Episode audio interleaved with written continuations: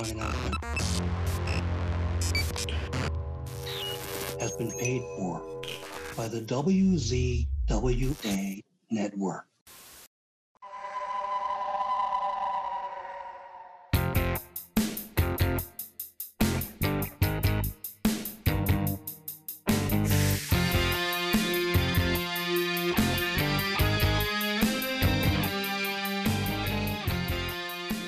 Everyone, and welcome to the WZWA Network, and welcome to the Insider's Edge podcast here. I'm your host with the most on the West Coast, California Fury. It's a joy to be with you all once again. And this is a big moment for me right here, right now, because this is episode 150. And I was thinking to myself, hmm, hmm, what is the best way that I could celebrate the 150th episode of this podcast? And I thought long and I thought hard.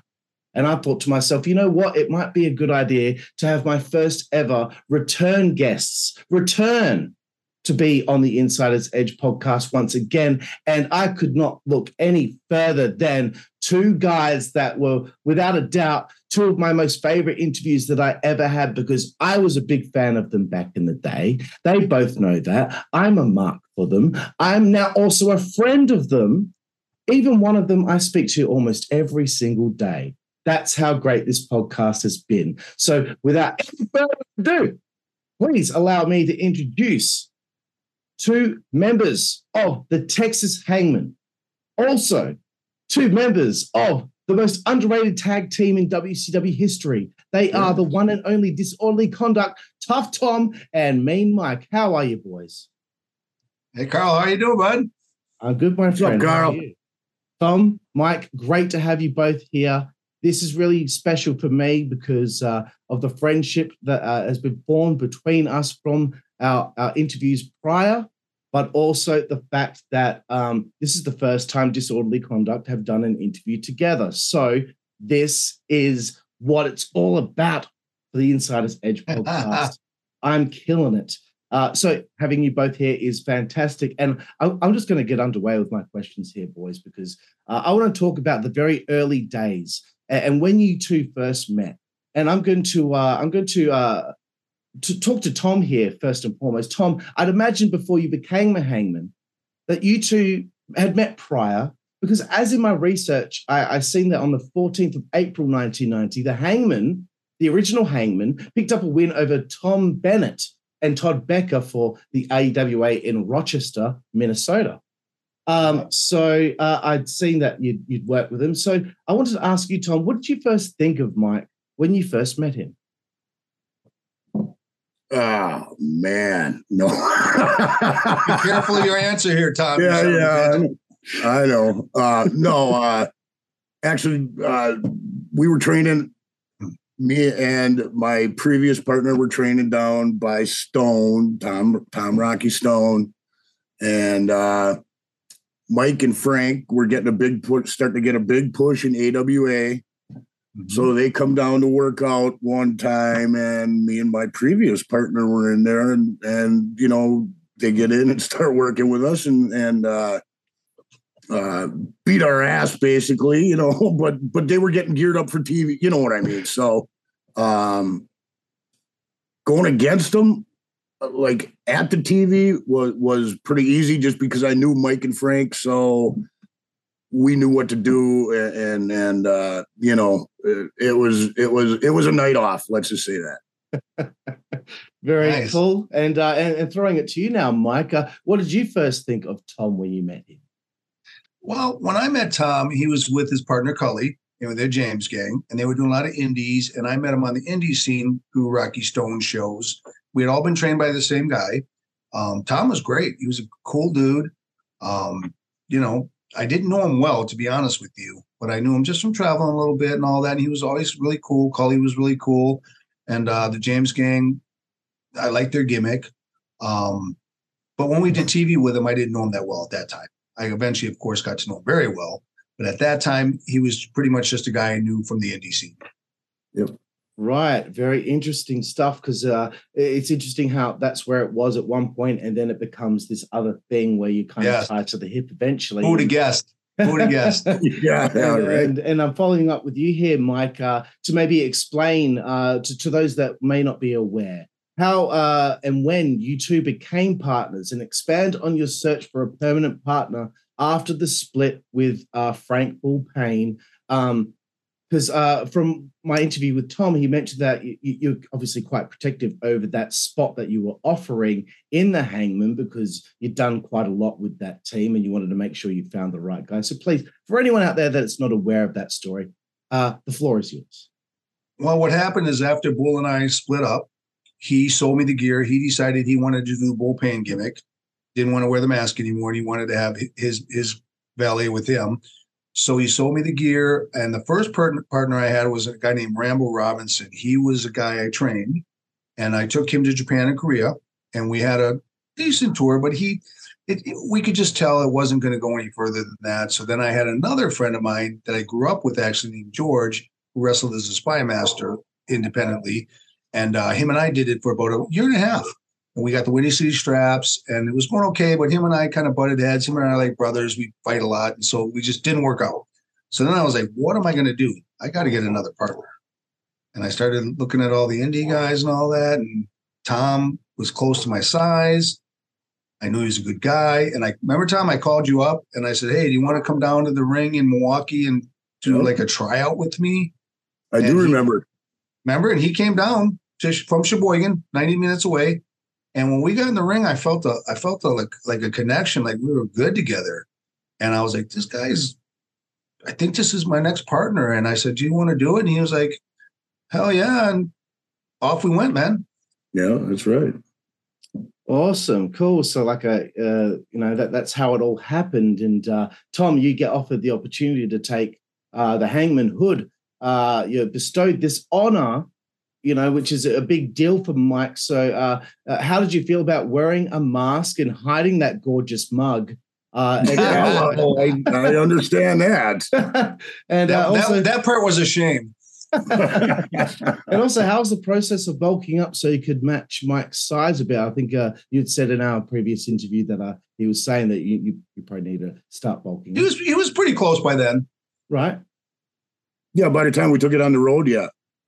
Right. Okay. Yeah, so by the time you got on the road, you're you're already Right. You got to remember, Carl. This was a this was a process. This this really didn't happen just overnight or anything. You know, like I said before in in, in the previous uh, uh, deal, Mike. Uh, uh, you know, he, he, that was his baby. You know what I mean? So and and understandable, right? So, uh, as, as far as asking me, I was. Uh, uh,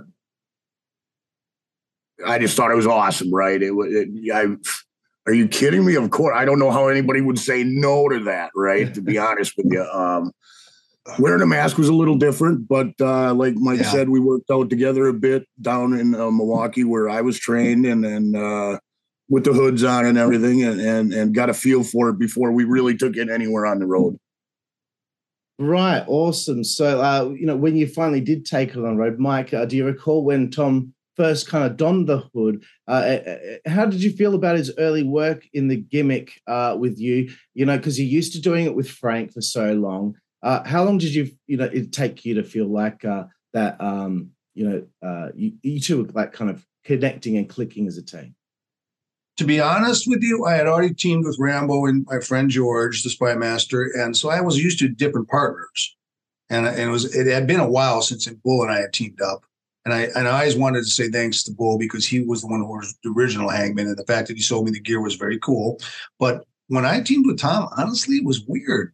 Like we we clicked right off the bat. Like I mean, we started doing Windy City. Tom, did we have didn't we have the Windy City straps? Yes, yeah, oh yeah. Ah, we had the Windy City straps. They, they put us over right away. We beat Christopher Daniels and Kevin Quinn, I think. Overkill. I think I think you're right, and I think at that yeah, time, and that, and that was a tremendous match.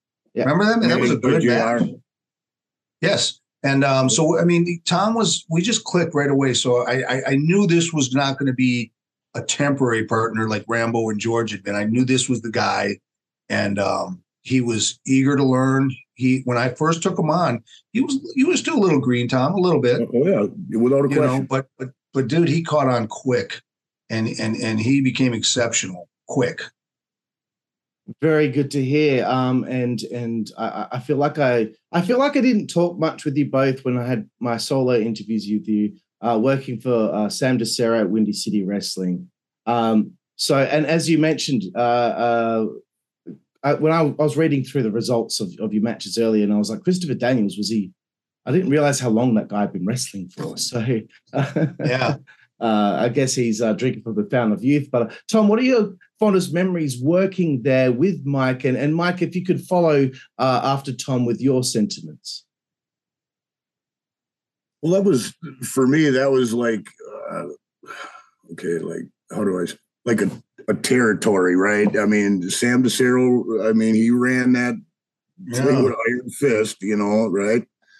Uh first couple times, to be honest with you, I just concentrated on what the hell I needed to do to to, to uh, uh, fulfill my part of the the hangman thing, right? So, you know how it is. Uh, after a while, you just get more comfortable and more comfortable. I started knowing the guys and stuff like that. So, it, was a I, I think it was just a natural progression right? Just like like anything else you do the more you're there the more you become comfortable. And so actually yeah the first first couple times though was uh, uh, uh, little nerve-wracking f- for me just because i needed to live up to a high expectation. So you know just uh it, it was it was so I'm, i guess what I'm trying to say is the first couple times I don't even really remember it. I was just trying to concentrate on what the hell I needed to do, you know.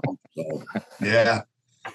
And how about you, Mike? Tell me a little bit about Windy City there. Um, Tom did great. You know, he under he underestimates himself sometimes. He did great, dude. Sam loved him right off the bat, and that's why they gave us the straps. Um, little quick note here, not to put myself over, but you know, I'm not afraid to put myself over.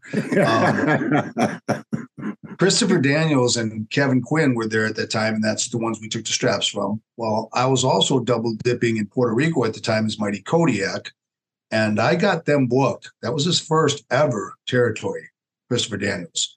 I got him and Kevin Quinn booked in Puerto Rico full time, and they ended up getting the straps there, which led to Christopher Daniels getting a better career. And to this day, he's always been very thankful about it, which is quiet. I'm not saying I started his career. No, you did. But I was, yeah, but I at least opened up his, I at least you know put his foot in the door. And they got the straps in Puerto Rico, and I would stay with them when I was Kodiak, and and uh, he always he always jokes he would always joke to me because I'd, I'd be eating like a big bowl of cocoa puffs at night, you know, hanging out with him. He's like, dude, what the hell? I mean, I was a big guy, you know, I was 300 pounds. Excellent. Man's got to eat. huh? Exactly. That's what I told him. Uh, you two start obviously spending more and more time together as you form this team. Uh, uh, obviously, there, there was a moment uh, where there had to have been a moment where you both realized that you two were meant for each other. I mean, Mike, you would refer to Tom as your partner. Uh, to many people, especially even when you went to, uh, you know, hire out a rental car and and uh, for many years, people might have thought that you two were actually together. Yeah, yeah, I told you that. Uh, you know, it's so funny looking back because I'd get a rental car and they'd be like, "Well, who's all going to be in the car?" And I go, "Oh, just me and my partner," and he'd be standing next to me. I'm thinking partner, like they're going to know it's we're tag team, but of course they were like, "Oh, these are some big gay guys." That's okay. yeah. You know, I I got to interject here. Now that was back in the day though, where it, it wasn't as loose as it is now, right? Where you do say now when you do say partner, I mean it it means you know a, a significant. Okay, other. but do you really think they said, okay, well these guys are probably wrestlers and that's his tag team partner, or do you think they thought? I can tell by looking at Tough Tom that he's a little attracted to Mean Mike. yeah, I, I, think it was just a, a mutual attraction thing. Yep. okay, I'll go with that. That's what I think. Okay, I'll go with that. I, I, I, can tell you if I was working the rental rental car company and be like, geez, uh, you know, they must have to get like a double king size bed to fit them both. Uh, I'm sure they were thinking that. uh, I, I, read uh, that the first trip to Japan for you both together as a team, and again, could be wrong because the internet, as we know, has been wrong many times in the past. Uh, IWA Japan in January and October of 95, uh, working at uh, Korakuen Hall January 2nd. On the 4th and 7th, I don't think I've uncovered this until tonight. Um, working uh, Hiroshi Ono and Terry Funk. Um, uh, uh, if either of you want to trade some uh, fond Japan stories, tell me about working with Terry as well. Also, tell me anything about Tornado Juicy and Gray Skull. The floor is yours. Let, us start with you, Tom. Uh, any fond memories of all of these times here in Japan? Uh, before Tom, before you speak, this was when we were the Hangman. This wasn't Gray Skull. Of course. Gray Skull and uh, Tornado Juicy. Oh, that was later. later. Yes. But Tom, tell him some Terry Funk stories. We he was interesting. Well, he was interesting. Yeah. Uh, uh, the one that I sticks out in my head, and and I I think I might even mention it in my uh in, I don't in think you did one. But uh, so it's it, if you don't know, you travel on a bus over there, right? And and you usually stay for about a month. So after the show, everybody gets on the bus. There's usually beer on the bus and stuff, and uh, so uh, we get in the bus and we're drinking, you know, going to going to the next town. And Terry, for some reason, is out of it quick, right? So mm-hmm. he's for many reasons. his chair. He's napping back in his chair, right? And we're all shooting the shit and just having a good time. And uh, next thing I know, I look back and Terry sort of comes to a little bit. He goes to do a farmer blow, misses his nose completely goes to do it again, misses his nose again, looks over at the drapes on the on the bus, goes there, blows his nose in the blows his nose in the drapes, and back out just like that. I mean, uh, uh, uh passed out like like he crazy. He blew his nose in the drapes of the bus. In the drapes on the bus, yeah. It was, it was, it was that's, that was great. Be there, maybe it was great. Yeah, that was great. Terry can pull that off. Nobody else could. I've already got tears. Well, he's over over there now. Um, uh, what about you, Mike? Uh, you know, the, the, the, first few times here uh, in Japan, this is pretty special stuff. Uh, you have any anything that stands out to you? Um, it was it was really a cool tour. Um, one of the funnest things was watching Tom because he's very Sheboygan, meat and potatoes. In Japan, you don't get that kind of food watching Tom walk through the city going, McDonald's? McDonald's? All the oh, fucking people there. And they're like, oh, I don't know, you know, because he wanted burgers and stuff. Like, it was so funny. Like, he did not like the food there, but I didn't care. I, I just ate whatever. But um, it was a, it was a great tour. Was that the tour that we did? The bar was that the barbed wire match or no? With um, yeah, that had to be with Nakamaki and Ono. Remember the, remember the, remember them, the, the, bar, the one with the ladder though? Was that that one? You think? So we did a ladder. We did a barb uh, like a barbed wire bat match with Nakamaki and Ono, these two hardcore Japanese guys, and then they wanted us to incorporate a, ladder to it, and we did that, which was our first time with a ladder. But we did good with it. It was great. It's on YouTube, and uh, at the end, I was supposed to go after Nakamaki and he ducks, and I hit Tom. Tom got it right in the teeth with the ladder. The ladder. Yeah. Yeah. But you, you survived and we had a good it was it was that was a cool tour. We had a great time. Great time. Was that hey Mike, was that the tour that I hooked uh uh Bull? Well, yeah, that might have been the that one was... where you and Bull were rapping and ringing. You guys, yeah, and you kind of hooked them up a little bit. That was cool. Uh, was that the one that we went to Roppongi and we almost got into it with all those Navy guys? Of course. Oh, yeah, yeah, the Marine guys. So, Carl, so we're, we're in Roppongi, which is the area where all the gaijins, which are foreigners, go to party. And we would have to take a subway all the way there. And then we would party all night. And then you take the subway home.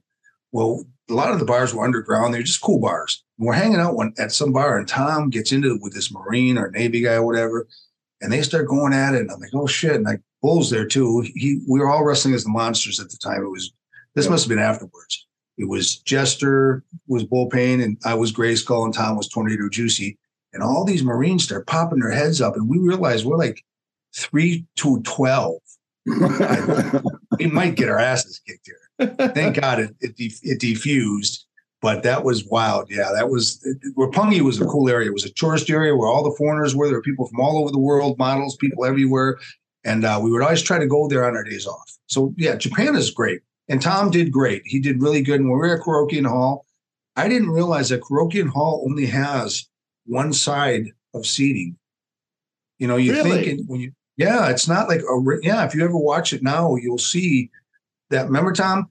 There's there's no Mhm. there's no people on the one side, and it's just like a big like a like a big theater, and it's up by it's like it's like on a I don't know what floor it's on, but it's it's it's you have to take an elevator up. It's like twelve or thirteen floors up. Yeah. Wow. It's not it's, it's not a standalone building like you think. Right. That's uh I've never I never knew that. Uh, after all these years of being a wrestling fan and and and talking to people about working in that place, I finally learned about that. Very interesting. Um It's really cool. Little, yeah. little tidbit there. All the boys signed the wall, right? Every, Oh, all yeah. signed the wall uh, uh, when Yeah. you were there. You know, That's a good point, Tom. There's a wall at the Korakuen Hall that all the wrestlers sign. Yeah. And then you can kind of see who else signed friends years you can sign next to them and all that. Yeah, it's pretty cool. Right. Wow. Really cool stuff. Learning things. That's that's what life's all about, as far as I'm concerned. Uh, and uh, more learning to come here in this interview. The run in Windy City does come to an end, Mike. And I wanted to ask you uh, what led to the Hangman's return to Puerto Rico. Um, and uh, then after that, I will follow up with Tom. But uh, how did that, Um, come about? After uh, Windy City, which was kind of like our trial run as the Hangman, Yeah. I, I I felt like we were ready for Puerto Rico, and I had been there with Bulls, so obviously, you know, we had an expectation to live up to. And uh, Tom and I went there, and we had the straps. The first time I was there, we had our manager was Profi. This time it was Rico Suave, which was he was great too. And um, we were there. Shit, how long we were there, Tom? We were there a while, huh? yeah, we were. I would, I'd have to say that was probably around a six to eight month deal. Yeah, maybe maybe a year. But we were Yeah. there for a while, and um, it, it was it was great. Um, Tom was great. The Puerto, to be honest with you, and, and Tom will tell you this, Puerto Rico is an easy territory because it's a lot of punching and kicking, not a lot of bumps. The fans respond to everything. It's not a tough territory to work, and as long as you can make sure you get your damn payday, you know, you're great. And obviously at the end, that's where the problem came in. And if you see that belt next to Tom, that's that's part of the not, that's part of the not getting paid Puerto Rico thing. That was our pay.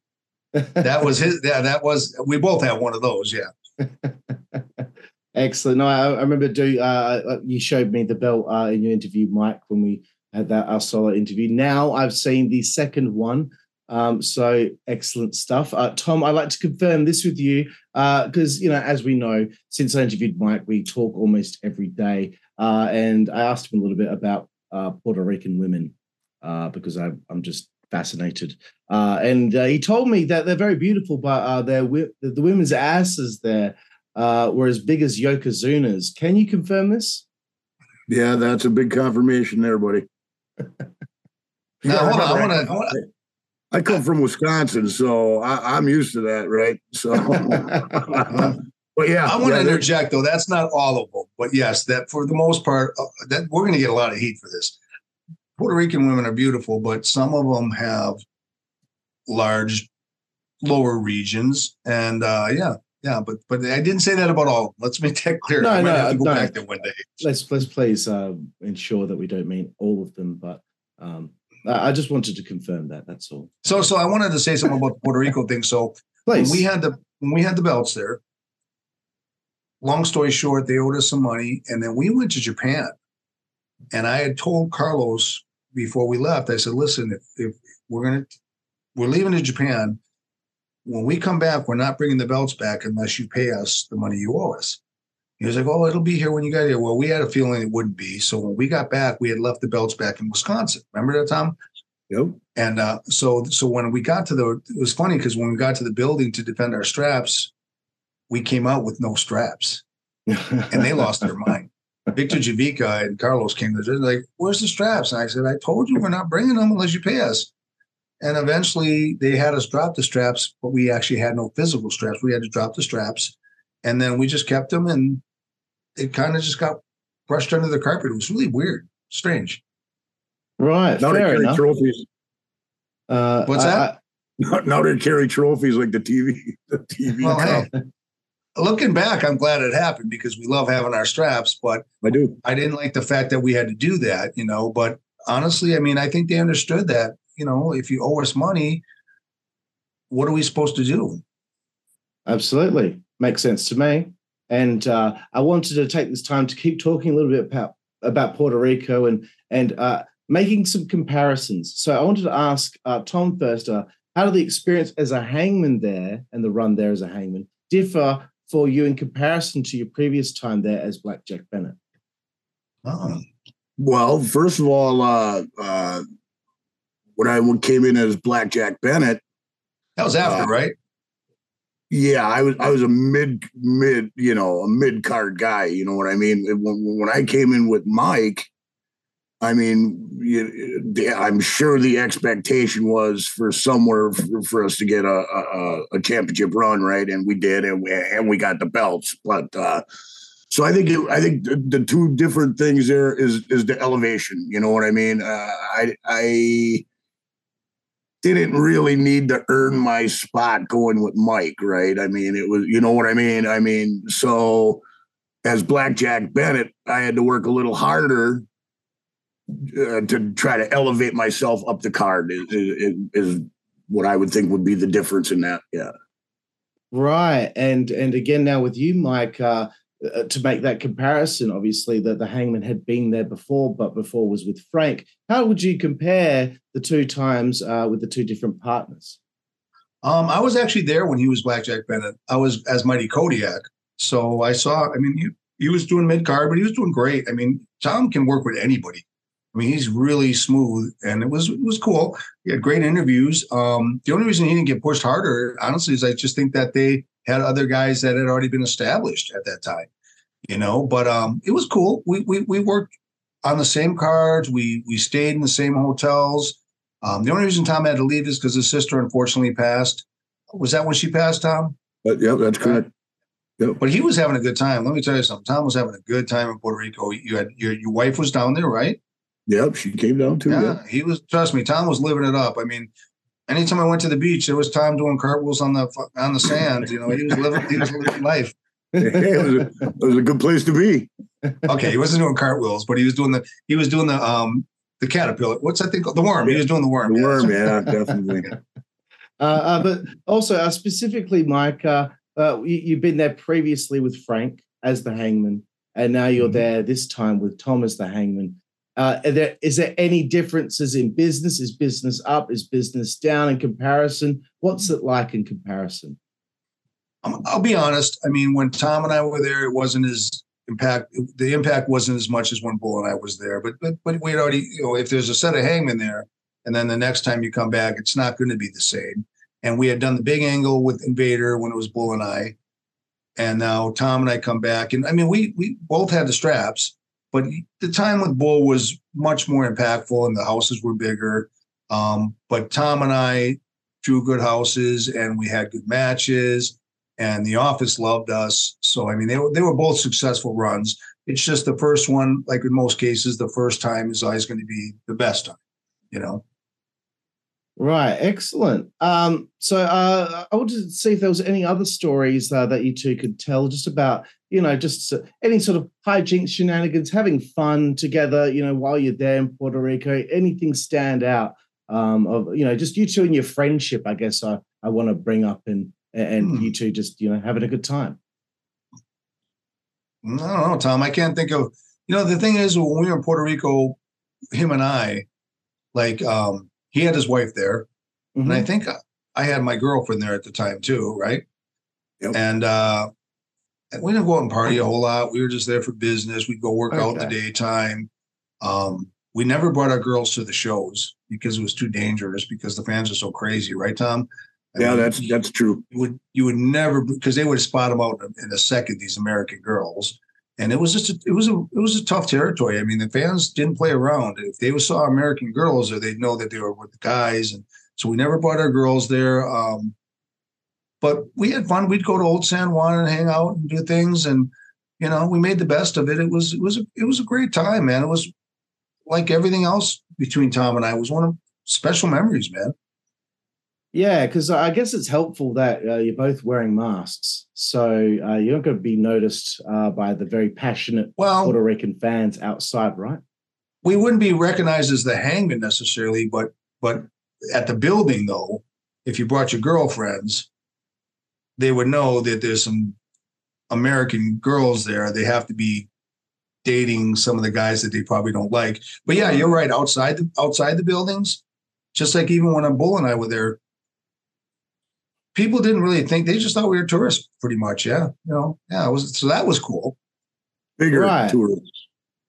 Right. And in this specific run that you're there in Puerto Rico, uh, I always ask um, anyone that was work that's worked there about this, but uh, you know, obviously a heel tag team, a lot of heat sometimes. Were there any moments of a little bit of danger? Um, you know, with a, a typical Texas Hangman post-match beatdown. Uh, you know, a- a- any stories of anything dangerous? Mike, you probably got a few more of them than I do, but You know, It was- honestly, I it was think when violent. Tom- yeah, when I I think when Tom and I were there, it wasn't quite because we didn't have the heat that Bull and I had. Okay. Um, but I will say that I mean, you know, we always were careful getting into the building, getting out of the building because these fans are rabid. And um, but I don't think we had any riots or anything like that. The business was kind of on a downturn at the time, but um, things were still good. But I don't I don't recall any like riots. Tom, do you recall any riots or anything like that? I don't. I, I remember when I was down there with uh uh was Buddy Landel down there with us or was that Oh just, shit! Yeah, yeah. Buddy, Buddy did cause one. Yeah, yeah yeah. he- Buddy Landel he- caused a caused a riot. Yeah, I forgot about that. Yeah. that's right that's really the only Yeah. bigger one that I remember That yeah, Buddy Landel, he was he was he was a maniac. Him and Eric Embry were like the two like most charismatic guys that you could imagine that anywhere they went, they just drew attention. And um yeah, he caused he did cause a riot. Yeah. Yeah. scary stuff.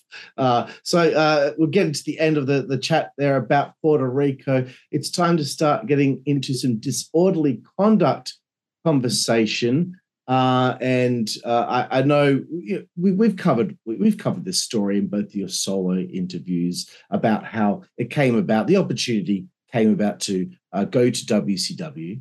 Uh, and I, I just I'd like to relive the the the the debut, I suppose, with you both, uh, which we also did talk about. But I'd like to see you two have a bit of a chin wag about this. Uh, I know Steve McMichael isn't doing the best these, these days, and my thoughts go out to him. Um, but at this Yeah. time, um, you know, uh, it was July 28th, 1997, against Chris Benoit, against Steve McMichael. Um, this is the big opportunity here for the Texas Hangman. Uh, I'd like to see you two have a little conversation about this day. Well, can we talk about how that happened? Sure. Okay. So we did our first taping. So what happened is, is we were in the AWF, which is a league that you, you're familiar with AWF, right, Carl? I think you have. You said you have that tape set. Yeah. So we had we had done the AWF, and uh, Terry Taylor was one of the agents in the AWF, and he really liked us. He actually was one of the com. I think him and Mick Karch were the commentators for that, and um, he really liked us. And so when I moved to Florida, I emailed Terry and said, "Hey." I'm in Florida. Tom will fly himself down here if we need to. Can you bring us in for a WCW taping in Orlando, which was only 90 minutes away? And I, I didn't think I'd get a response back, but a day later, I got a response. He goes, Yeah, you guys are booked for the next one. So Tom flew himself down. And the first taping was me against Hugh Morris, Bill DeMott. And it was a singles match. And I wrestled him. And then after the match, it was a really good match. Not to put myself over, but I'll put myself over. And um, Arn Anderson called me into one of the trailers. They had trailers all outside the studio where all the staff was. And he goes, Man, he goes, You're a hell of a worker. He goes, How long have you been working? I told him I've been working a while. And he goes, That was great. He goes, Man, I, would like to put you with Steve McMichaels because we need to get him over. And you did such a good job with Hugh. And I'm like, Yeah, I'll do that. So they put me with Steve McMichaels on the next taping. And I somehow got a good match out of him as well. So then Tom, remember Tom, we were in the trailer Mhm. and we get a knock on the door and it's uh one of the Armstrongs. Was it was it Scott? It was Scott. And he goes, Hey man, he goes, You're not gonna believe this, but you guys are booked for Nitro on Monday. And this was a Saturday. We're like, what? And he goes, Yeah, you, you had such a good match with Steve McMichaels. They want you and your partner to wrestle him and Chris Benoit on Nitro. And he goes, I've never even heard of this where they bring in two guys that are not on contract on Nitro. He goes, I'm telling you right now, guys, if you guys do good, I think you're going to get a contract. So Tom and I are stoked. And we Oh, show yes. up at remember that dude? We were like, what? Yes. Yes. So then we so so the, then we showed up at Nitro on that next Monday. Right, and uh, the rest is history. And wah, wah, wah, wah. I can't remember I'm who was sorry. the one that uh, that, that, that uh, Steve was trying to hit the uh, the tombstone on. That'd be my fat ass. Boy, that But just what happened. lost. But here's what happened. Tom, you know this too, dude. You can tell it if you want. But here's what happened. They were supposed to throw us together. And we would hit, and then we would pull out, and then Chris would put the crossface on one of us, and Steve McMichael would do the reverse pile driver on the other one. But Correct. here's the problem. When they threw us into the corners, the referee says, go home. Steve McMichael panics and he, He goes did. to throw us as he throws goes to throw us together. Instead of throwing us together, he pulls me back into him and starts trying to do the pile drive. Well, I'm 300 pounds, and he's not. He's trying to get me into a move I wasn't expecting. So when he goes to pick me up, we start doing this ballerina dance all around the ring. Remember, Tom? Yeah, He the just- ref gets caught behind you guys in the corner. God he didn't break my neck, and he drops me.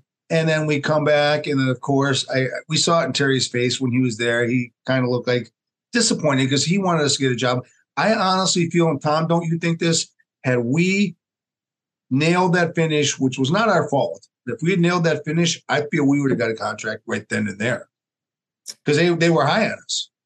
Yeah, I, I agree, and and and I think you know we could have probably Done, yeah. a lot we, more. we would have what I been mean? an Yeah. established tag team. It Yeah, was just correct. one of those things where we, you know, it wasn't Michael was green, but damn it, if he hadn't done that and we just threw us together and we called off, I feel like we would have got a contract and our whole lives would have been different. Well, because to be honest with you, if you don't mind me interjecting, uh, the match was real good up to then. It was great up until that was- minute. Yeah. It, it, it really was. It, it was a great match up until then. But you know, the, the the rule in the business is you don't nail the finish, right? It sucked. So And and but but that wasn't on us. That wasn't on us. But I'm not Correct. gonna I mean, you know, shoulda, woulda, coulda. But bottom line is it wasn't our fault that happened. He should have threw us together like we were supposed to, and not just grab me and freaked out and tried to grab me in a pile driver. It is what it is. yes, sir. Yep. It might have cost us hundreds of thousands of dollars. Who knows? or, may, or maybe we would have just been jabrones either way. Who knows? right, right. Uh, so uh, Fun. a- a- as we had talked about in, in again the, the solo interviews, you two eventually become disorderly conduct, a name to this day I still adore. Uh, after all these years in a hood together, now we're seeing those gorgeous faces, your money makers. They're exposed. Uh, Yeah, Tom. I'm going to ask you first. Were you happy with the change? Um, yeah, yeah, I, I was. Uh, you got to remember at that time, uh, a lot of the Mexican guys were coming in, right? And they all had hoods on and that. And Mike, I think you can, uh, right? I, th- I think that's really what uh, uh, had them have us take our hoods off. To be honest with you, I don't know, Mike. uh, Is that you feeling the same way No, that's a that? good point. That's a good point. That's one of the. I think that's one of the reasons. Yeah.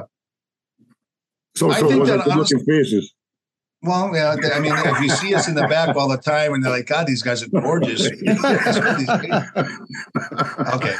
Uh, but anyways, I, I think that he's got a good point. It was because the Mexicans were all coming in with the masks on. And I also think um, the Texas Hangman at that point, that name, with all the be careful about what you say, I think that name was starting to be a little controversial. And that's why they called us, even when we did masks after that, they called us the Texas Outlaws. The hangman was no longer appropriate because, uh, you know, today's society, you know, everything. You got to be careful about Right. anything. And the hangmen were never meant to be anything racial or anything else. It was executioner style hangman, which Yeah. would hang anybody. But anyways, um, I think that was a good point of it, and I think that they just wanted to double duty us. We were so good as workers, not to put ourselves over, but you know we are again. Um, I feel that they just saw that we were so good that they wanted to use us as much as they could. And so Terry came up to us and said, "Listen, come up with some names, present them to me, and I'll pick out which one I like." And disorderly conduct is the one he picked out. Very nice. Uh, and uh, eventually, uh, you both signed contracts with WCW. Uh, before that was the nightly deal. Uh, Mike, how did the signing of contracts finally happen? Well, it was pretty weird. Tom can interject on this too. Sure. Um, we are nightly, and t- Terry Taylor and Jimmy Hart were always pushing for us to get a deal. Though they were pretty much the only two guys that pushed for us, and thank you for that. And um, it was weird. We had a, a booking for a guy named Jay Trout. Where was that in Tom? Where was that in Illinois? Was that was it? Do you remember what city? Uh, it it was Southern Illinois or, or Northern Indiana, one of them two. Yeah. So we had a booking for an independent guy who paid us really well, and it was against the Bushwhackers in the main event. And out of the blue, we get a call from WCW saying, "We've got you booked on Thursday Thunder this week," and we had this booking coming up. And I'm like, "Well, we already have a booking coming up," and they're like, "Well, we need you there. We already sent the stuff into production." And I'm like, "Well." Okay, but we're not under contract and we have rights to do other stuff not to be rude, but we're not going to cancel this booking because you just called us out of the blue. And they're like, all right, let's talk. We'll talk to production. We'll get back to you. I get a call two hours later and like, listen, you need to show up. And if you do, it's going to be worth your worth your while. Trust me on that. And I'm like, wow. Remember, Tom? So I call you Yeah, up and I'm like, dude, I go, I don't know what this means, but it sounds like maybe they're going to give us a contract or something. But to me, it sounds seems so stupid because we were wrestling uh, Curt Hennigan. Was it Barry Windham? It was the rap is crap deal. That whole deal with Bar- rap is crap thing and all Yeah. that. Was it Curt and Barry or was it Curt and Virgil? Who was it? Do you remember? I don't. Uh, no, Okay. I, It was the rap is crap deal. Oh, maybe it was Bobby Duncum Jr. It was Bobby Duncum Jr. I think. But you're anyways, Uh, yeah, bottom yeah. line is- it was it was Duncum Jr. and, and Curt Hennig in. Uh, So we're thinking, what, what does it matter? Couldn't you just switch production out and put two other guys in there? But but thank God they didn't think that. They're like, no, we have to have you guys. Okay, they have to have disorderly conduct.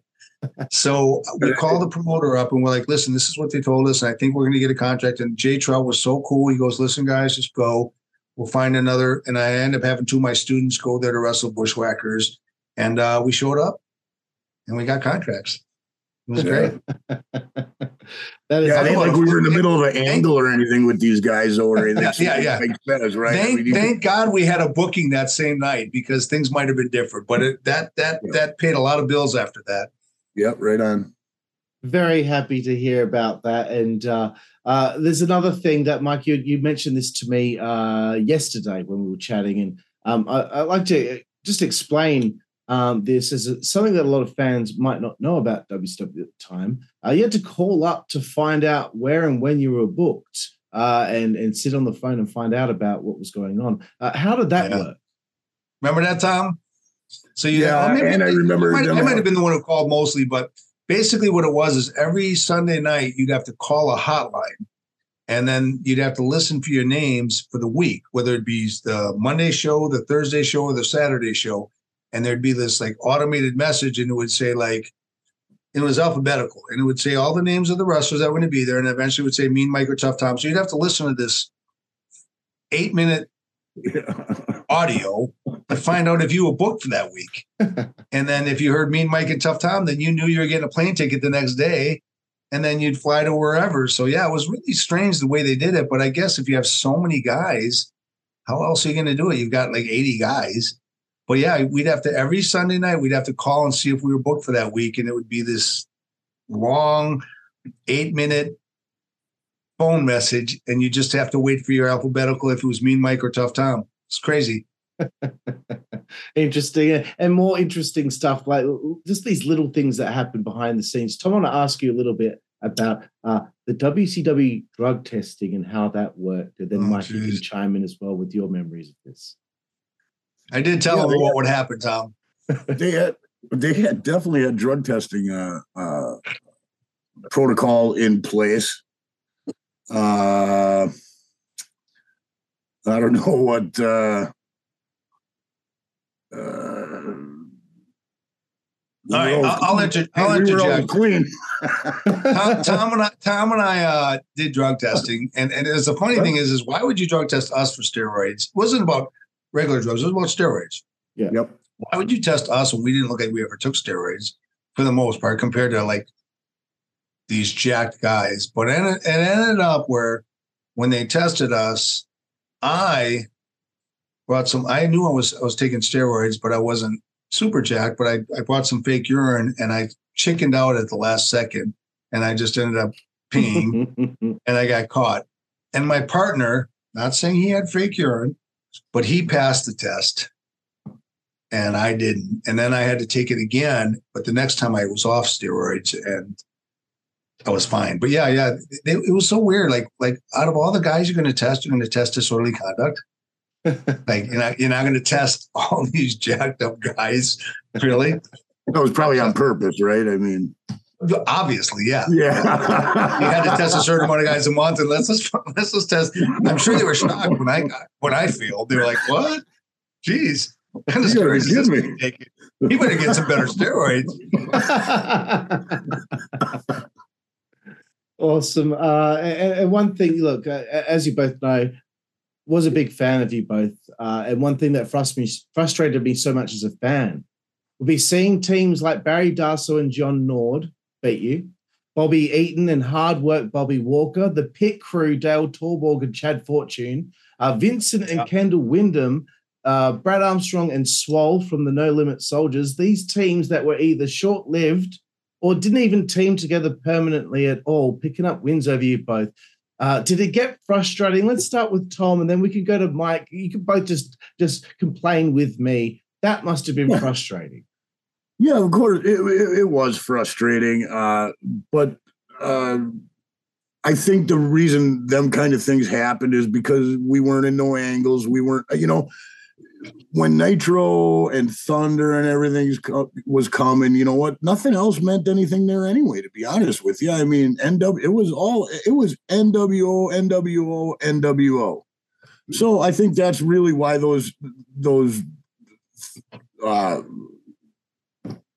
let's say uh, nonsense matches even happened, right? Because it, it, just didn't matter at that point in my eyes. It, it was just all about, you know, well, you got the you got the poster right behind you. I can see, Carl.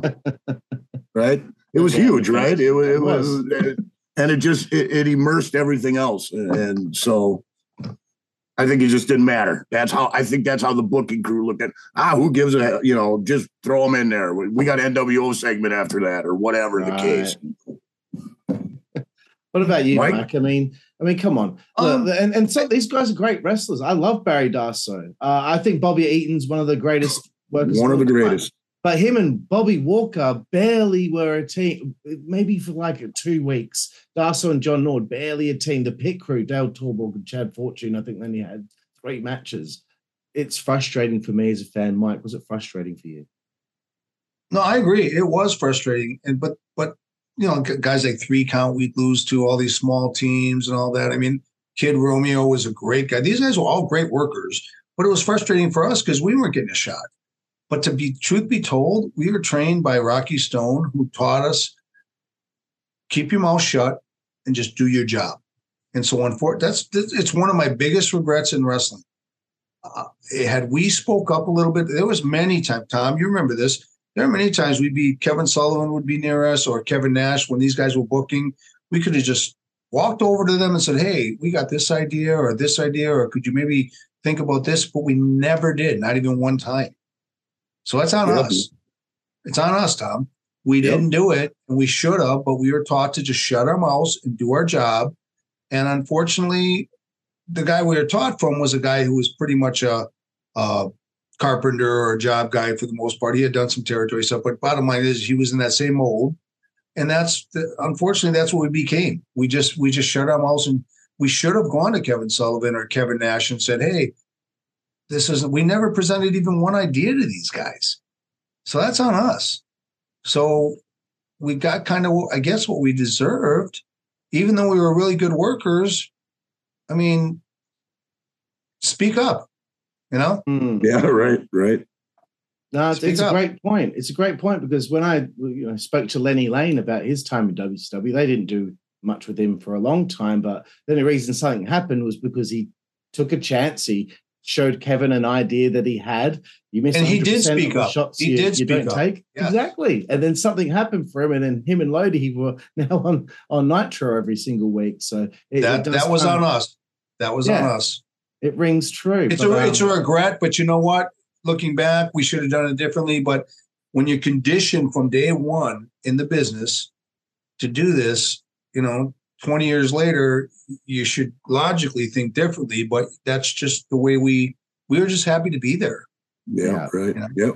It, it, it sucks. We should have done. We we could have suggested things, and maybe it would have changed things. But oh well. It was Yeah. all good, man. It yeah, all it was still great. It was, it was still good. great.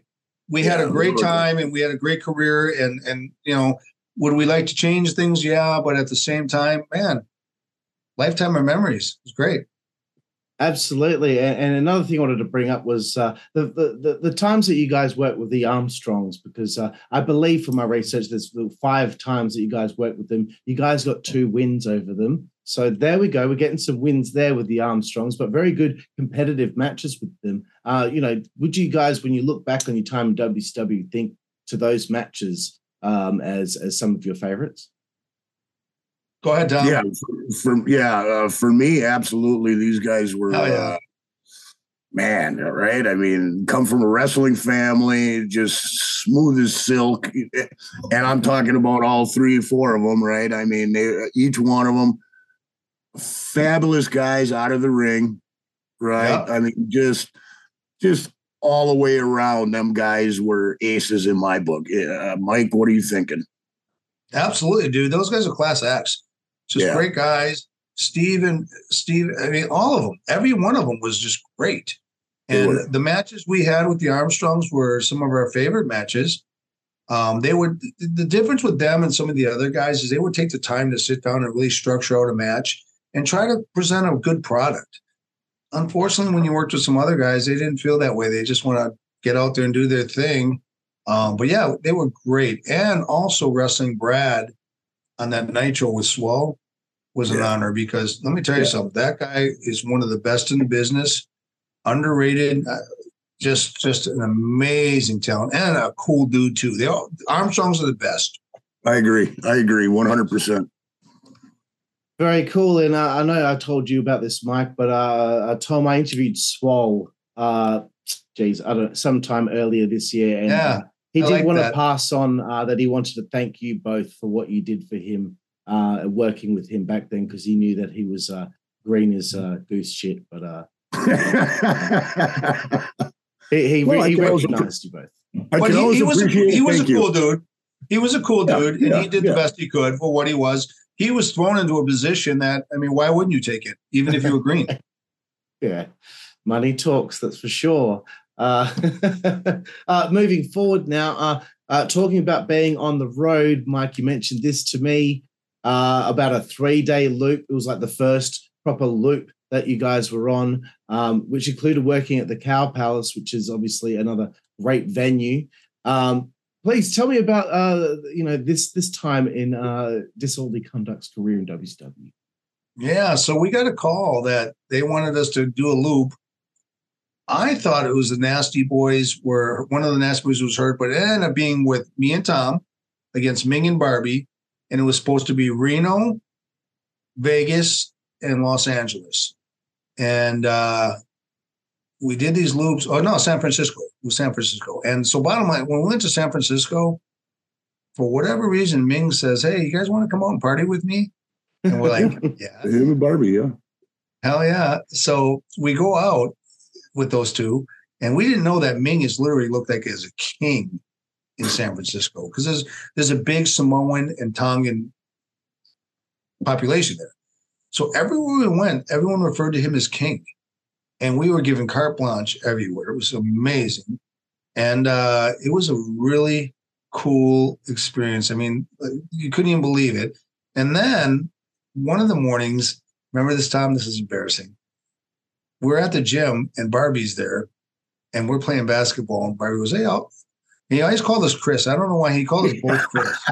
Even though that wasn't a name, he'd always go, Chris, Chris, you want to play this? It was so weird. Remember that time? Yeah, yeah, yeah. So so he he asked us if we want to play basketball against him. Two on one. And we're like, yeah, that sounds good. I mean, how can we not beat this big bastard? he ends up beating us like 10 to 2. Remember that, Tom? And we're Yeah, good I do. athletes. I, I do. Who would yeah, guess that big bastard could play basketball so good? Yeah, He he, was a good, he's a good Both athlete. of us. How does that happen? I, I'll tell you this. I, I I I don't know how that happens, but that's sort of how our whole career went, right? yeah, that's a good point.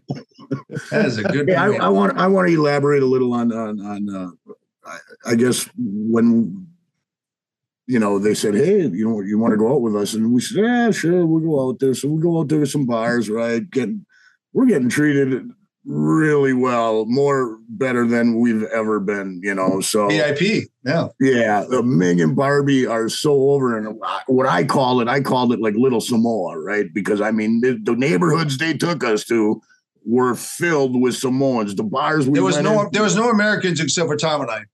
right. Eh, so and we get so we go there after a show, right? So we're we're talking eleven midnight, something like that.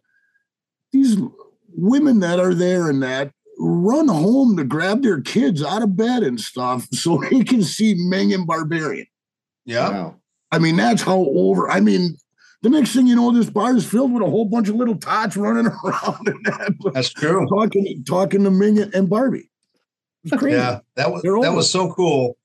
That, that that was an amazing experience. And, and you know the thing about it is is um we did that three day loop and on San Francisco, Eric Bischoff, for whatever reason, was there at the show. our boss. Yeah. Okay. So he's watching the match with us, and he went up to Arn. Now, I didn't know this until Arn called me back after the match and goes, You're not going to believe this. And I'm like, What happened? And he goes, Eric Bischoff comes up to me and says, Man, this this team, this disorderly conduct, they're pretty good hands. Who are these guys? and, and Arn says, Well, they're guys that you signed to a contract two years ago, and they've been with the company four years. He goes, Oh, I guess I got an eye for talent. He didn't even know who the hell we were, and we'd been in the company for four years. yeah, yeah, That crazy. just shows you that guy signed a lot of contracts that he didn't look at. Thank God. yeah, right, right. Thank God. Yeah, Excellent, excellent, and uh, that's a great, such a great story. Uh, and and, and we've, we've we've covered we've covered the exit of disorderly conduct from WCW in your solo interviews, which we'll be promoting right at the end of this interview when it goes out on YouTube. So all of you should check that out. Um, I don't mean to skim through things, but when it's things we've already kind of gone into detail on, um, you know, I don't want to have you guys have to repeat yourselves, but uh, uh, you do you guys do exit from WCW you're used to seeing one another so often and then you don't. Um, so so how did that uh, make you both feel? Uh, and, and we can start with you tom. Uh, when that happened, actually, we did have a tryout with uh, uh, WWE. Against the Dubs. Sergeant, Sergeant Slaughter uh, got us a, a, a tryout. Um, so we went, I, I think really what we kept wondering what was next. We were hoping, I'm sure there was something next, but uh, we had a, uh, like I say, a, a dark match with WWE, and uh, really never went anywhere after that. And uh, that was pretty much as far as I went was pretty much my retirement at that point. Um, you know, you're used to making some okay money, right? Now you got to think about going to get a regular job, and and you know, I I had a wife, uh, you know, I had a child on the way at that point, and uh, so just uh, you got to shift gears, right? Just, just like in life, sometimes you got to shift gears, and at least that's the way I looked at it, and and thank God that me and Mike had different avi- avenues to go down and weren't, you know, some of the boys, boy, they get out of the business and and, and to be honest with you, it's just a shit show after that for them, you know. And, Because they, so- they can never move on. right, right.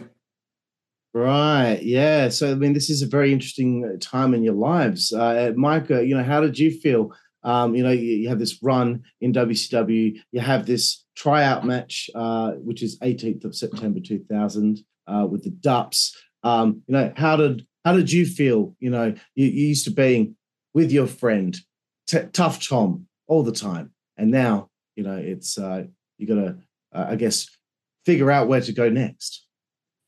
It was it was strange because you know you're used to being around the guy every month, hanging out with them and doing things, and all of a sudden now we're just kind of floating in limbo.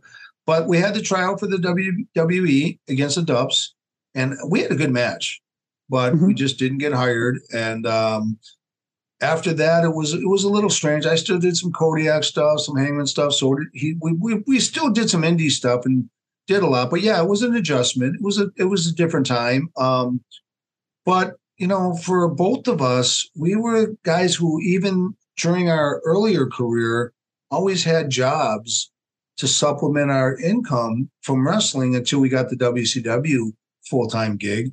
So, unlike a lot of wrestlers, we were we were accustomed to actually having to work, whereas a lot of wrestlers, for whatever reason, don't want to work and they just want to hang on to this thing, and then they, they're starving and struggling. And we weren't like that. And and and today, Tom's got a, a bar, SBG, you know, in Sheboygan, which is killing it, right, Tom? Yeah, things, things, yeah, things came around real good after COVID, and uh, we're we're back to you know. But he, but even before COVID, he's got he's got a bar and grill that yeah. kills it, and and and the bar is super successful. He's got rental properties. He's killing it. His boy Jed is playing sports. He's bigger than Tom. Uh, That's probably yeah. more of a stud than Tom is, which is yeah. hard to do. Better looking. But, uh, he is better looking. Yeah, better um, looking. But but but and, and, I've got a successful appraisal business that's been killing it every year, knock on wood, for years and years and years. So we both evolve and and and and, and found something else to do after it. Do we miss wrestling? I do. I'm sure Tom does. Course, but we're older now. We've accepted it is what it is. And um, we're thankful we're not in the position a lot of wrestlers are where they still try to hold on to going to do all these bookings and all that and surviving on people's autographs and I don't want to do that. Not knocking those guys, but I don't want to do that. Um, but you know, we we had we had a good run and it was, you know, I don't miss wrestling anymore because I'm too old to do it. Do you miss it wrestling anymore, Tom? No, no, I'm I'm way over it. Uh, sometimes you know what you, you know I look at it as life's in chapters, right? That was a chapter. Was it a great chapter? Yes. Was it a, a, a way up there chapter? Absolutely. You know what I mean? Yes. Um, yeah. So I look back on it and I, I'm, I'm, blessed. I was blessed to run into Mike and uh, uh, I'm just blessed in life, bro. To be honest with you, I got a strong baby, uh, not a baby boy anymore. He's he's going to be 16 years old. He's playing basketball. He's playing football. Jet's uh, a stud. I, yeah, I got to coach him this year uh, at the high school level. So I, I, I, dude, I'm blessed, right? So that's excellent to hear. It sounds like it's a chip off the old block. Uh, uh, so uh, another thing I want to ask about because Mike had mentioned this to me as well. I was trying to find this on the WWE network. I can't find it, um, but there, there is a segment where Eddie Guerrero uh, in WWF was trying to oh, yeah. get into the Playboy yeah. Mansion. I found one segment with two other guys that didn't let him in, but I know that there was this whole thing where he was trying to get in there to to talk to Hefner to make sure that Chyna's spread didn't come yeah. out. that, uh, that was that was during the Dubs tryout the next day or that same day. Go ahead, Tom. Tell him what happened. No, no, go ahead. I, I just know it, it was at the wasn't it the Chicago uh, Playboy? The Playboy, yeah. Playboy so, Club, so it was yeah. at the Playboy Mansion in Chicago because yep. I guess there's different ones. And they, they we were like, since you're, you're here, do you guys want to do this segment where yep. you guys are like security for the Playboy Mansion, not wanting to let Eddie in because he wants to stop the production of Chyna and her yep. Playboy thing. Yep. And we're like, well, if you're gonna pay us, sure. so we go to the Playboy match. Remember, we got those those stupid campy button downs that had all the Playboy covers on it. Yeah. We, so yeah. they give us these Playboy cover things, and we go to the Chicago. It, it's in Chicago, and the deal was is that Eddie shows up, and then he confronts us, and we're both standing there like side by side. And he's like, I got to get in there. I want to stop this. I don't want Chyna to be nude in front of everybody. And we're like, remember, Tom, you're like, bro, you're not gonna, you can't get in there. And we're like, no, you're not. So he comes running. It's campy. He comes running in, and we grab his arms, and he's spinning his legs like the thing. And then we drove, we drag him out of there. And Yep. it, it was on W because I, I actually saw it on WB. I, I can't believe you didn't find it because your research is amazing. But yeah, it was really campy, but it was so funny. Right. Yeah, Because now time. that I've got the date, now I've got the date of, of when this happened, I'm sure I'll be able to locate it at some point. Um, I I think that the, the segment that I saw was probably from a, a different week. Uh, I, I, I tried finding it, and that was what I found earlier today. Um, so there's probably another one somewhere. I will find it, and we will see Well, it all. But the but the funny thing is, is like you know, working with Eddie obviously Yeah. was, was great. I mean, the guy's so cool. Fabulous. And then and the funny thing is, is that Eddie and remember Tom when we worked Eddie and Ray when I got my teeth knocked out. Yep. So Eddie and Ray, probably a year earlier, were Tom and I. Yep. And for whatever reason, Ray decided to slide over and give me a forearm, and he knocked my teeth loose, five teeth loose. And uh, when I tagged in, Eddie goes, "What's wrong?" And I go, "My teeth are ready to fall out." And he goes, "Oh my god!" So we we we go into the finish, and then the next day, my good partner, we go to the when when I got back, the the, the doctor at the building says, "There's no saving those teeth." And so Tom and I had to go to the dentist the next day, Mhm. and Tom sat there for seven hours. yeah, I got. Remember that? And they yeah, yeah. They, teeth. they've they've said, well, you guys got to fly to Atlanta tomorrow morning because that's where Yeah. our dentist So Yeah. fly over. So now we're flying to Atlanta, right? We and then they, the and then he sat there and they grinded my teeth down and they put the partials in. And then I didn't even have my permanent yet. And the next day we had to work Billy Kidman and Rey Mysterio on Thunder. And I had just a, a fake partial in, but we Yeah, made it I through the match. I Remember gotta that? tell you this. Yeah, I gotta tell you this. This is- so we're in the. I, I'm in the. I'm in the dentist's office with him, right? And he's in the chair. And he had And they're this really grinding me nice- down. really nice reception. Oh, baby, don't worry. We're gonna give you a nice new grill and we're gonna take care of it. You know. Uh, So okay, so we're sitting there and I'm I'm talking with her and the doctor, and I'm I'm right in the same room. So for some reason, the dentist and the lady go out, and all of a sudden Mike looks over at me and gives me a big grin. He goes, "Hey, how's it look?" And at this point, at this point, they have all his teeth filed to a point to get ready to put the stuff on. Right? And what do you say to the guy? I go, oh yeah, man, you look good, brother. Don't worry. Yeah. about it." We took a picture of it. I, I pretty much looked like Dracula. I had these big fangs Yeah, and nothing. yeah. Yeah, it was just Yeah. gross. But thank God I got nice. I got thank you WCW because you gave me nice brand new teeth. Right on, right on. Five thousand dollars later, they paid for it. It was great. Yeah. That Maybe is start thinking of excellent. Ray, right? Thank Ray. Yeah, thank you, Ray. awesome stuff. Uh, uh, one other thing I wanted to ask about because uh, I don't think I asked you both about this when I had you both on before, but uh, working with Demolition in 2011 and 2012. I just wanted to uh, hear about that experience. You know, uh, you know, at this stage in your career, you know, as as it's winding down. Tom, that was for uh, Dave Herro.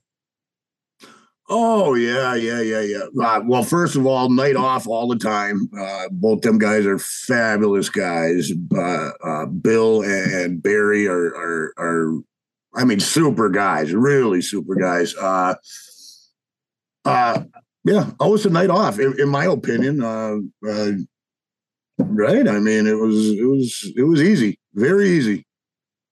Yeah. Yeah, so so so we worked them two two years in a row for Dave Herro, who puts on the biggest shows. Actually, tonight is his big Blizzard Brawl, and he's got a stock crowd uh, a card. He's he's great.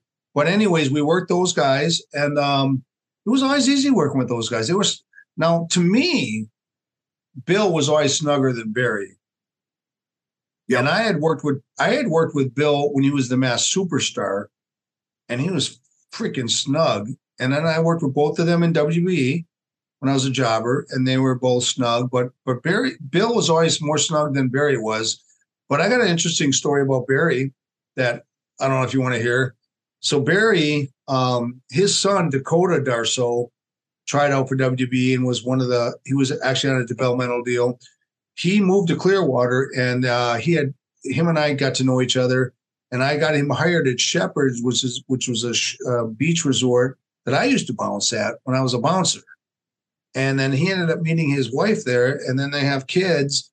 So, if not for me, Barry would not be a grandpa because I was the one who introduced uh, Dakota to Shephards, who he met his wife. She was a bartender, and then they had kids. So that was kind of and then Barry. Whenever we'd see each other afterwards, we'd always joke about that. That I kind of caused that, but both those guys, Tom, you'll say they were just the coolest dudes. Absolutely. Yeah, Demolition was. They were cool dudes, man. They were very cool dudes. I agree. Yep, I'm still hoping for 100%. them to uh, get that Hall of Fame induction. Um, but They should. hasn't- They still haven't had it. I don't think that's going to happen because of the whole contract thing, right? Right, Carl? Yeah, I think there's like a they they had we were a part of a lawsuit, right? Which is why. Um, but uh, you know that's maybe when Triple H is now because he's in charge. If maybe- Koko Never- B. Ware is in Hall of Fame and Demolition's not, there's a problem. Hey, how about this? Just remember this, fellas. Never say never in pro wrestling. True. Yeah, I know exactly what Tom's saying there. Disorderly conduct the Texas Hangman for the Hall of Fame. I'm saying it right now. That that would be never say that would be never say never. yeah, I think that would be a safe one, right? Yeah, yeah, yeah. Jesus. Um, so we're getting to the tail end here, guys, and and there's some you know other questions that I had here. And uh, Tom, I want to ask you this one first. What would you say is the biggest lesson that you learned from Mike uh, over the years that you can share? Hmm. Great question. Yeah, that that is a tough one. I can't wait to hear this. Uh, uh, as far as the business goes, he really taught me the ins and outs. You know, uh, how to take care of your gimmick, how to get over. So I I didn't know a lot of those things before I became a Texas Hangman, and I just wanted to just go back just a little bit. We, we were talking about Puerto Rico before. I just want to remind everybody how hard the rings really were over there. And Fuck yeah. for for me, that was my real first wrestling every day, right? So that was really, in my eyes, where I cut my teeth. So anyway, uh, Mike's really taught me everything about the wrestling business, uh, and uh, uh, man, can't thank him enough. You know what I mean? We Uh, you hear about a lot of tag teams that don't get get along or you know don't travel together or something i'll be honest i couldn't imagine going on this ride without mike by my side right so uh, just man once again blessed thank you guys yeah, that's Awesome. cool. And uh, and Mike, uh, throwing it over to you. You know, is this is there a lesson that you learned from from working with Tom over the years? Um, I wouldn't say a lesson I learned, but I did I did feel that um, you know, every time you team with a new partner, it's a different experience. Um, Tom was just just a sweet guy who wanted to learn and he uh he worked hard. He always worked hard. So I mean, every every partner you have is different. I wouldn't say it was a lesson learned, but I can tell you right now, Tom was he earned his spot. Trust me, hundred percent. He earned his spot, and I never regretted picking Tom. And honestly, if it wasn't for Tom and I being together, we wouldn't have had a contract for WCW, and that contract actually changed our lives. You know, yeah I mean, right on right? The money we made from from that wasn't astonishing, but it was good enough to where it changed our lives. And I, and I, and I thank you, Tom. You you know, it was great. brother you know how i feel about you right We're, Yeah, yeah, yeah. yeah. yeah Awesome stuff, guys. Uh, another question that I had uh, um, right here at the tail end. Uh, uh, such a, a, a long time together, um, being on television uh, around the world together. Um, to your fans, to the people that you work with, I'll start with you, Mike. Uh, what? How do you hope that uh, you and Tom disorderly conduct with Texas Hangman? How do you hope to be remembered? Oh, geez. Uh, that's a tough one, dude. Because I'll be honest with you, we're we're, we're very aware that we were just glorified enhancement talent. Um, but we also had done territories as the Texas Hangman, and I I, I don't know. I, I that's that's a tough question to answer. I I don't. I think that I get about every probably three or four times a year. I get messages from or uh, mail from fans wanting autographs. And I think that people still appreciate, you know, Tom. Yep. People still appreciate us, and I and I and I value that. But I don't think that I want us to be remembered for anything certain. I mean, we we know where we were on the on the food chain, but at the same time, um, for us personally, and we lived a dream, dude. We Yeah, got to right travel on. the world. We went to Japan and we traveled all over the United States. And we were at WCW and we were in Puerto Rico. We lived the dream. It may not have been the perfect dream, but it damn sure was a freaking good dream. And uh, two guys from Wisconsin Yeah. would have made it out of there otherwise. We're super blessed, man. We are super blessed. Go ahead, Tom. Yeah, I you know, there's a, a couple guys that are were real uh, uh, involved in getting to us to where Mike and myself got to, and uh, you know, I'm sure we've said it before, but man, uh, Jimmy Hart, Terry Yep. Taylor, you know, Yes. with, with without guys like that, you wouldn't even be sitting here talking to us today. So I need to thank guys like that. Of course, I, I, I got to thank the fans, and not to make anything light of this, but I think me and Mike are going to be remembered for a lot more than just pro wrestling. Yeah. Yeah. Very cool. Very cool, classy answer. I like it. And Can I and- can I say one more thing before that? sure, yeah. I al- I would also want to thank just for me. I'd want to thank Herman Schaefer and Jake the Milkman Milliman and Rocky Stone for the training they gave me for free when they didn't have to. And for Tom, Rocky Stone also trained him. absolutely. These guys, these pioneers that took the time to train guys like us, I mean, you can't say enough about them. And and and thank you because they gave us careers that we would never would have had otherwise. absolutely. Yeah.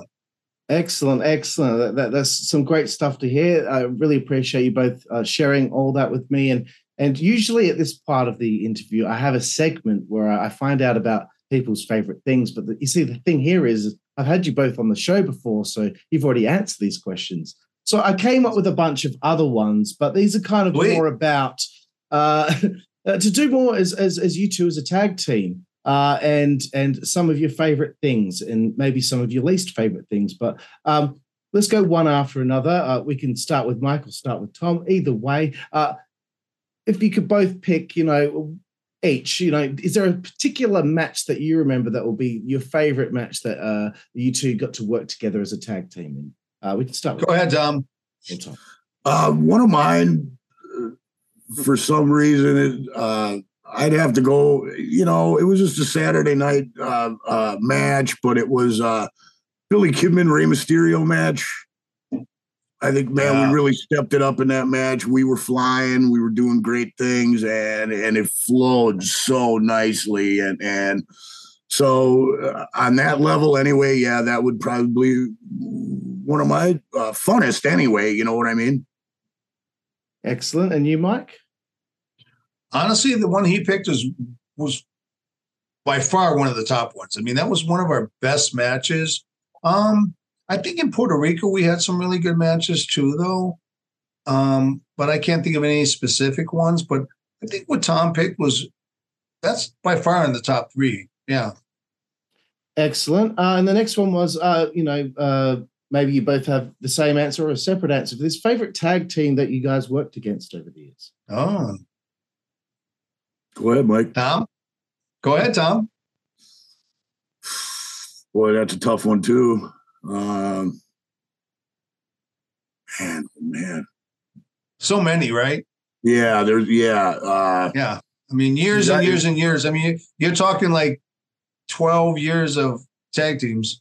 Yeah. yeah, yeah. Uh, I can tell you one I didn't enjoy too much was the Road Warriors. How's that? I got my ass. Well, that was before me, now. though. That was before me. That was before I'm me. just- And I didn't oh. enjoy that either. It's Yeah. funny, Carl, because we both wrestled the Road Warriors when we were jobbers before we became who we were.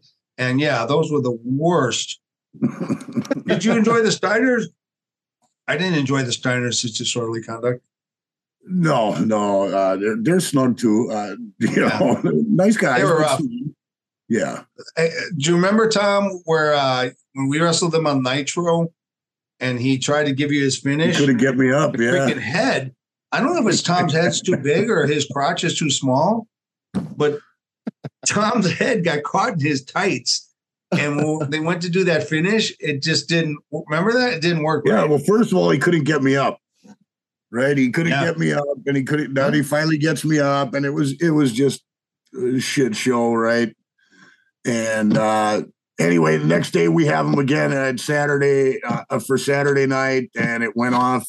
w- w- and, a- and but and, and he but he did say, "Get your ass up this next yeah, time." yeah, yeah, he did. He did. yeah, yeah. uh, well, what A lot of good Mike? Uh, matches, Carl. Really, all of them. I, I, I, I. My whole career is just you know a, a highlight to me, really. So yeah. they were all good. That's great. That's great. Uh, Mike, would would you have a, a favorite tag team or, or a tag team that you feel like disorderly conduct uh, worked the best against, or even just when you guys were there? You know, that's a really good question. Um, when I look back, I w- it's going to sound funny, but I think the Armstrongs or the Villanos because these guys we had actual matches with. When you know when you're a TV guy who's doing an enhancement and you're putting people over, but when you get a guy like when you get a team like the Villanos or the Armstrongs, where it's back and forth. Those matches were great, and sometimes we won, sometimes they won. I love those matches, and the Villanos was such good guys, like the Armstrongs. I would say those are my favorite matches because those guys were great. Um, one of my least favorite matches was when we wrestled Knobbs and Finlay in a street fight. Remember that, Oh, Tom? yes, yes. And a the hardcore finish match. was you that I- yeah. And the finish was I had to take a a splash off the second rope from Knobbs with a garbage can. in front. like like he needed anything else really right. and i was like oh my god i'm gonna die but it turned out okay but yeah that was that was not fun Excellent. We haven't got too many more here, but uh, is there a team that you wish that you could have worked uh, with, you know, in a competitive match? hmm tom Hmm. In a competitive match, Yeah. a real competitive match. I guess I wouldn't mind. I wouldn't mind doing a Steiner deal if it would have been, you know, competitive competitive. Yeah, that that probably I would I would have got off on that probably. Yeah. How about you, Mike? Uh, to be honest with you, it's, it's a tough call because you know when you're in a situation where you're in that job, not jobber, but enhancement role, it's tough to think about that. Um, there's so many teams nowadays I would love to work with if they were available, but at that time in WCW, I, I don't think there was any that I regretted because we worked so many. They used Yeah. us Right. I mean, Carl, honestly, there were times, so many times that that we'd be booked on WCW tapings where they would use us as both. So we would like show up at the arena, we'd have to carry both our sets of gear, which was huge, and then we'd wrestle as the Texas Hangman and as disorderly conduct in the same taping. So we were working everybody all the time. They they were they were getting their contract use out of us. Trust me yeah, we earned it. we earned it. Shit. We, I mean, we, we'd have to change our boots, our tights, everything. That was a lot of work in one night. yeah. And Um, keep in mind, you also got to change the style of your work, right? So, Yeah, yeah. I mean, if you become uh, uh, mechanical out there, and, and you know they wouldn't that wouldn't be able to do that, right? So you got to change your style and everything, right? If you're going to keep up the, you know, the facade, right? And honestly, every night that we worked disorderly and Texas Hangman in WCW, not one time did I ever hear people say this is that group. Like nobody ever figured it out, and that's that's a testament to us because we'd come out with these entire different outfits, and nobody ever figured it out. Literally in the same night that we And heard. keep in mind that the internet wasn't as strong as as it is now either back then or anything either. You know what I mean? So yeah. like now you That's instantly hear That's it, a good right? point. Yeah, that's Yeah. a good point.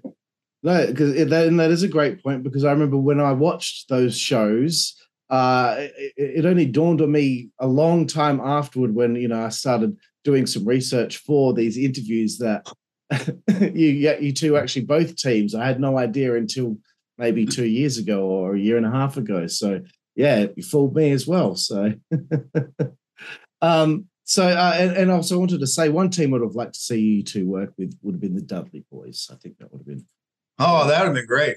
that, that, that would have been a good one, I think. Um, so uh, again, very close to the end here. Uh, two more to go here. Uh, do you guys have any pet peeves about one another? Tom, No, I, I, I'll start this one. Uh, you be- be gentle. not really. Not really. Uh, Son of a I'm going to be honest. I'm going to be honest. From, yeah. Fucking from- guy. from everybody you talk to, everybody that you know that you talk to, uh, like I say, when you're out on the road, me and Mike really pretty much always got along. I mean, you're gonna have a Hmm. tiff here or there or something, right? But I mean, as far as as being on the road with somebody, I th- I thought we handled it well. I mean, very well. We. You know, like, like Mike said earlier, it ain't like uh, we were out, you know, taking pills and drinking every night. I mean, did we go out and have some cocktails? Absolutely, but you, you know, we didn't let all these other outside forces come into our deal, right? And I don't know, maybe that's the way we were grew up in the Midwest or whatever the case is. So uh, I'll be honest, nothing just comes into my head and goes, man, you know, I always hated that about that son of a bitch, you know? Ah. well, I'm glad about that. Jesus. What about you, Mike? Any pet peeves about Tom? Yeah, no, I honestly, I mean, I appreciate that he says that. I think the only difference that we had is that he was married, I was single, so I wanted to go out and chase puss. He didn't, he didn't really want to do that, but he'd go out to support me as a friend. So we'd go out to these places and all that. And the only fight I ever remember us having was in Vegas. We were there for two days for a WCW thing, and I wanted to go out the second night, but we partied hard the first night. And Tom was like, "I'm not, I'm not, I'm good, dude." And I'm like, "No, let's do this." And we we got in a fight. But honestly, it was just because I was obsessed with chasing puss, and he and he was not because I was single. But honestly, besides that, man, we had the most amazing tag team, and he was the greatest partner, and it was cool. And uh shit, man, we we just had good times and great memories. Right on. Brilliant, brilliant. And there's one final one here. It's, it's one final opportunity to blow smoke up each other's uh, asses. I love smoke up. I love smoke Uh, up my ass. each other's. I want to know what uh, each other's best quality is. Well, you know, Tom, what do you what, what do you think is Mike's best quality Oh shit. uh, as far as wrestling or as a human being? as a human being? Okay, well, uh, let me think on that. Be actually, I careful, want to say something. though. I nice. actually, I want to say something first of all about about the wrestling and that. You know, uh, he always took care of the bookings. He always stayed organized. He always, you know, he always did that. And, and uh, uh, as far as a human being, man, he's he's he's a great guy. He's got a big heart. Loves to help people out, as you know, Carl, as I know, right, firsthand. And to be honest with you, the, time that we spent together on the road, we pretty much became like brothers, right? Uh, yeah, you got to argue, you got to tiff, whatever, right? Eventually, we look at each other, we go, "Hey, we're over it. Let's move on, right, and have a good time." And that's what we really did. I, I, I would say ninety-eight percent of the time I was with Mike, we always had a good time. Yeah, great. Yeah. Wonderful. And, and Mike, what, what would you say is Tom's best quality? Oof. man. Yeah, it's it's you got to dig deep for that one. I'm gonna have to dig super deep for this. No, no.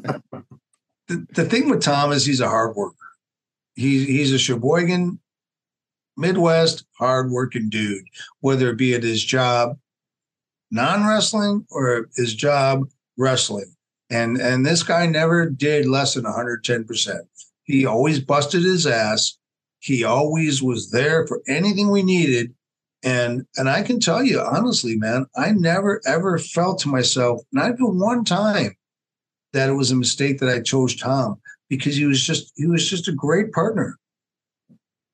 Well, that's great to hear, guys, and and I'm feeling it here as well. The, the the bond that you two have had. There's a reason why you two were a team together, and uh, I want to take this time to thank you both uh, not only for the previous two occasions where I had the chance to interview uh, you each, but uh, to to take the time again to to have a chat with me with you both together. Uh, means a lot to me because uh, you know obviously Mike and I have become really good friends since our interview, and you, you Mike, you've helped me so much uh, in helping me uh, locate other people for interviews. Really? Um, it, Tom was one of them, and uh, even Tom Rocky yeah. Stone was another one of them. I could I could list off so many that you've helped me with.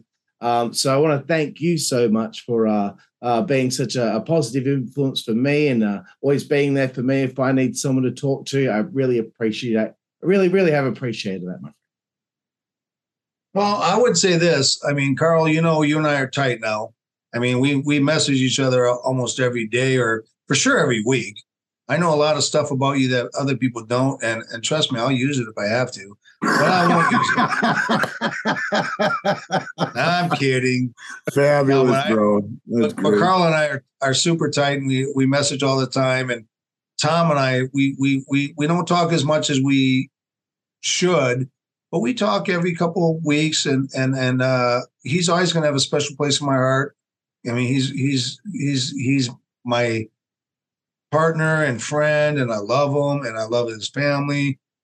And uh, yeah, it's, dude, it's been a great run, and thank you for giving us this opportunity to, you know, talk about our career. Absolutely, Mike, and of course Tom as well. I have to thank you as well personally. Um, I, uh, after I, I, had the opportunity to interview you, you sent me a really nice email afterward, and and and it really meant a lot to me that you enjoyed it so much, enjoyed the experience. So, uh, just again, both of you as well. Uh, this is awesome for my 150th episode to get to have disorderly conduct on the show. Oh yeah, nailed it. This, this will be the only. This will be the only disorderly conduct together interview ever, right, Tom? I mean, I don't yes. ever see this happening again. No, no, no. Uh, so thank you, thank you, Carl. Yeah, Carl, I, would I'd, I'd like to say, hey, I, I, appreciate you having us on. Uh, it's good to rehash some of the uh, uh, the old history of the Texas hangman and disorderly conduct. Great time every time. So, God bless you guys and Merry Christmas. Hey, thank you very much. Yeah, Feliz Navidad. Uh-huh. well, thank you very much, guys. Tough Tom, Mean Mike, Disorderly Conduct, the Texas Hangman. Really appreciate you both, and I appreciate you all out there that checked out my exclusive interview with two of the biggest unsung heroes in the wrestling business, Disorderly Conduct. I'm California. This is the Insider's Edge, and we will see you down the road. Thank you.